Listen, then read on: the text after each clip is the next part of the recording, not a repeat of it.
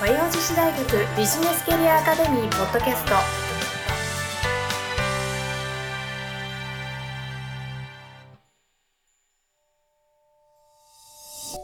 皆さんこんにちは。和洋女子大学ビジネスキャリアアカデミーポッドキャストナビゲーターのトーマス J. トーマスです。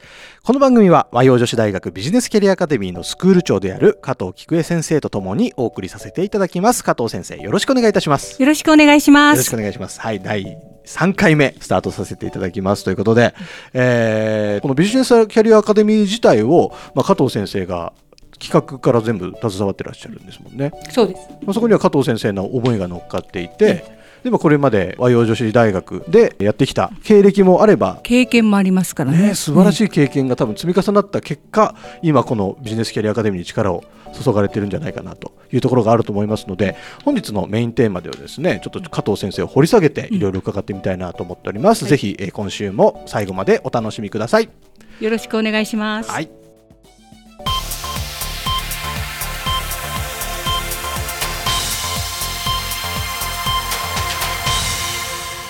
女子大学ビジネスキャリアアカデミそれではここからですねメインテーマに移らせていただこうと思います、えー今日のテーマは加藤先生を掘り下げちゃおうということでですね。加藤先生どんな人生をこれまで歩まれてきたのとか、あとまあこのビジネスキャリアアカデミーを作るまでのこの和洋女子大学での経歴だったりとか、そういうことをお伺いしたいんですけど、のなんかちょっと一言で言うとどんいやな人生か私はね、うん。あの二十歳でここの和洋女子大学の短期大学を卒業しあまして、卒業生なんですね、そうなんです。それでその3月で卒業しまして、ほう。4月から和洋学園法人本部ほ総務課で採用になりましてう、すごいです4ね月から働いたんですね。ずっとじゃあわここにいるんですね。そう、二十歳から和洋にいるんですね。やっぱり和洋学園が大好きなんですあね。いいですね。だからやはり好きだからうん。50年間うんここでお世話になったと思うんですね。50年勤め続けるってすごいことですよ。ですから今までははっきり言って終身雇用だったですね。はいはいはい。今は終身雇用は随分薄らいできまして。逆にうん離職してうん。新たな職場を求めて再就職というのがはい。多くなりました。うんうんうんでも当時ははい。やはり入ったところで定年までっていうのがふ普通の形でしたあそう。ですね。私はその中の一人です。ですから入ったところで定年を65で迎えました。あなるほど。で65からうん今現在このビジネスキャリアアカデミーの仕事をやってるわけです。そういうことなんですか。はい、ご定年されてからこの企画が動き出して。そうです。へえ。でスクール長としてはい、素晴らしい素晴らしいですね。今このうん、ビジネスキャリアアカデミー自体は何年目になるんですか？もう4年目5年目ですね。5年目。ええなるほど。講座が始まってですから3年ぐらい。講座が始まってそうですね本格的な講座が始まりまして3年ぐらいですねなるほど1年間はこの講座をリカレント、お事業を立ち上げるにあたって1年間は準備期間その準備期間はやはりリカレント教育というものをうんうん立ち上げるにあたってうん。各企業様にうん。どのような人材を求めてますか、うんうんうんそういうまあもろもろのうん。アンケートを各企業に、えー郵送して回答を得ましてね。その中で統計資料を作りまして、うん。じゃあどんな人材が今会社で求められているかっていうのでここのここの中に組み込みをしたわけです。へえちゃんとリサーチされて。そうなんです。えそのえ加藤先生のそのエネルギーというか、このビジネスキャリアアカデミーを立ち上げようと思ったきっかけというか何かあるんですか、うん。きっかけ。それはですねやはり自分が就職支援をしてて就職して23ヶ月で辞めてきちゃう学生。卒業生ですね。その姿を見たりうん。やはり企業側のまあ、どういうような人材を求めてるっていうような社長の話を聞いたりして、うん。私のできることがあるんじゃないかというふうに思ってそれでぜひぜひこのリカレント教育をうん。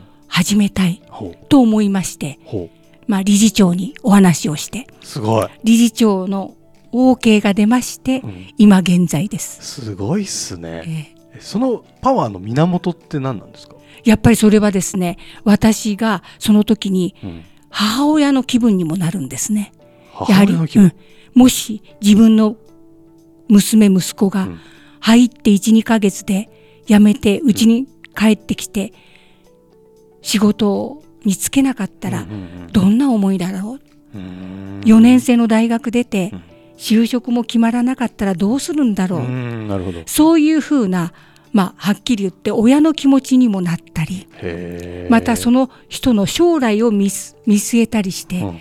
これは何か私にできることがあればと思っては考えたのが今現在のあ素晴らしこいの講座なんですね。もうじゃあ受講生みんなのお母さんぐらいの立ち位置でそうなんです。母親の気持ちにも随分なりました。へーすごいっすね、えそんな思いでやってるこのビジネスキャリアアカデミーなわけですけど、これまでどれぐらい講座は開講されてるんですか？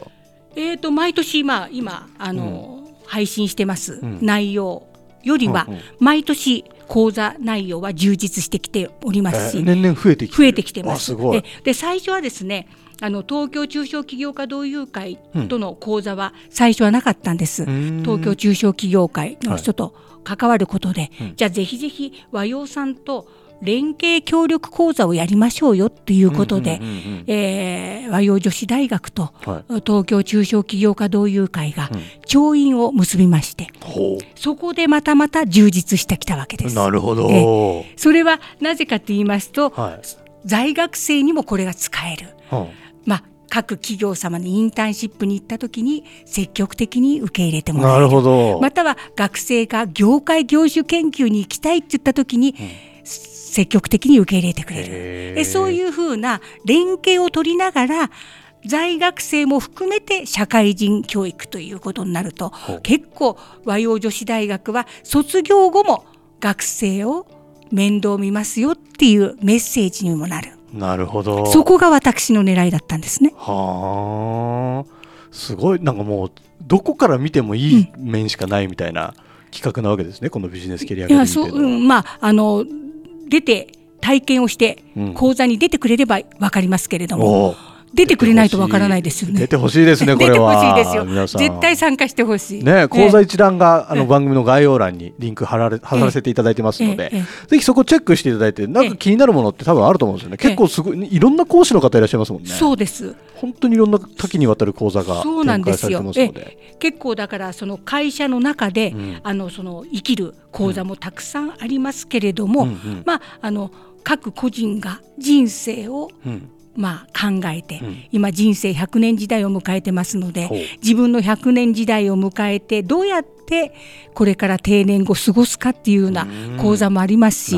えまたあの旅を楽しむねはい。まあどっか行きたい、うんうん。だけど世界遺産ってどんなのなんだろうな、はいはいはい。そういうふうなことの講座もあります。ですから結構出て楽しむ講座もありますうん。でまた出てスキル向上につながるような講座もあります。これもだからバランスよく取り入れてますので、素晴らしい。えーぜひぜひ、なんかは本当幅が幅が広がりそうですよね。そうです幅広くも何か何か一個参加することで、ええこのビジネスキャリアアカデミーとの距離がもっと多分近づくと思うので。そうなんですですからまず知っていただくことが第一歩なんですね素晴らしい。ですね。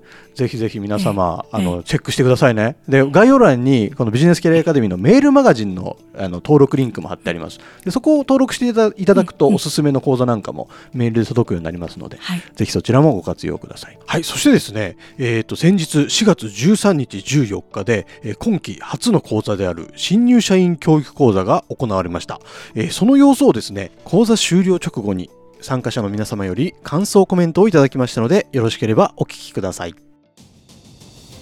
やはりこう自己分析ってこうできてるようでできてないっていうか自分はあんまりリーダー向きではないのかなみたいな話を講師の方にしたんですけども次世代ではそういうリーダーも求められるみたいなことを言っていただいて、ああなんかすごく前向きな気持ちになれたというか自分がこう例えばリーダーという立場に立つことに対して消極的ではないんですけど本当にこれで自分はリーダーを全うできてるのだろうかみたいな迷う場面が結構学生時代あってそうやってこう後押ししていただいたことがすごはい。く心に残りました。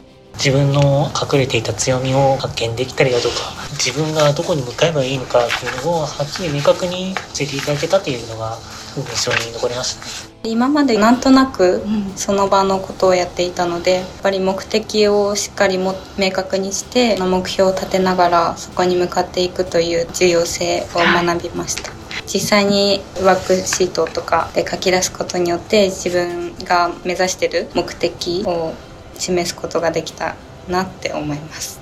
私は4月から入社してからずっと研修を続けていましたが、目的が明確ではないことに今回自分自身を見直すことで気がつきました。もっと自分自身を見つめ直す機会がとても必要であるなと感じました。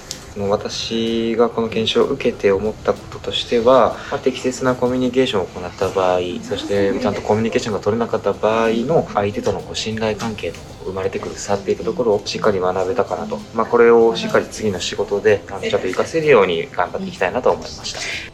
続きまして講師の小茂隆義先生からのコメントです。今の若者ってですね非常に真面目ですよね。やっぱりこの本質のところはぐっとこう前かがみになるというのかあの目がこっちへキュッと向くというのかね。やっぱり本質を教えることがすごく大事かなと思いますよね、まあ、やってて楽しかったですね。やはりしっかりとですねあの加藤先生含めてですねサポートされる方がですね私本当に素晴らしかったなとあの完璧なサポートしていただいてあの研修もやっぱりチームワークなんですよね、はい、講師一人ではできませんしね、はい、講師とそれと受講生の方とそれとやっぱりこうサポートをねしてくれる人三位一体になって初めてこうクオリティの高い研修ってできますんでね、はい、まあ、そういう点では非常に私もあの2日間ねあの楽しくやりがいを持ちながらさせていただきましたので、心から御礼申し上げたい。新入社員教育講座にご参加いただいた皆さん、社会人生活頑張っていきましょう。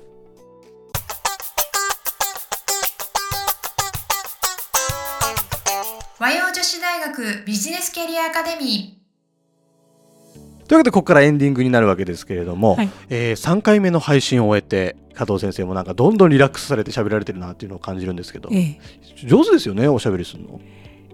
いやあのね話は嫌いじゃないですね。あ嫌いじゃないですか？ええ、好きです。好きです。人と接することもすごく好きです。ですからそれはまああのコミュニケーション。うんまあどなたでも結構取れるなって言って、自分でもそれは自分の強みだと思ってます。あ、そうなんですね。素晴らしい、いいですね。これあの講座に参加すると加藤先生もそこにその場にはいるんですか？え、あのいない時もありますいない時もあるんだ。いなかったら残念だな。でもほとんどいますよ。そうですえほとんどおります。えぜひね加藤先生に会うためにも講座参加してもらいたいですね。えぜひぜひ私もスカイビルに行ってお待ちしてますので。九段下のね。九段下のスカイビルで、え毎回この講座開催してますので、ぜひぜひ加藤先生に会いに皆さんご参加いただければと思います。えー、というわけで、えー、和洋女子大学ビジネスキャリアアカデミーポッドキャスト第3回この辺で締めさせていただこうと思います。今週も加藤先生ありがとうございました。ありがとうございました。今週も最後までお聞きいただきありがとうございました。ぜひ番組概要欄から講座のご案内をご確認くださいませ。この番組は提供和洋女子大学ビジネスキャリアアカデミープロデュースライフブルームドットファンナレーション土屋恵子がお送りいたしました。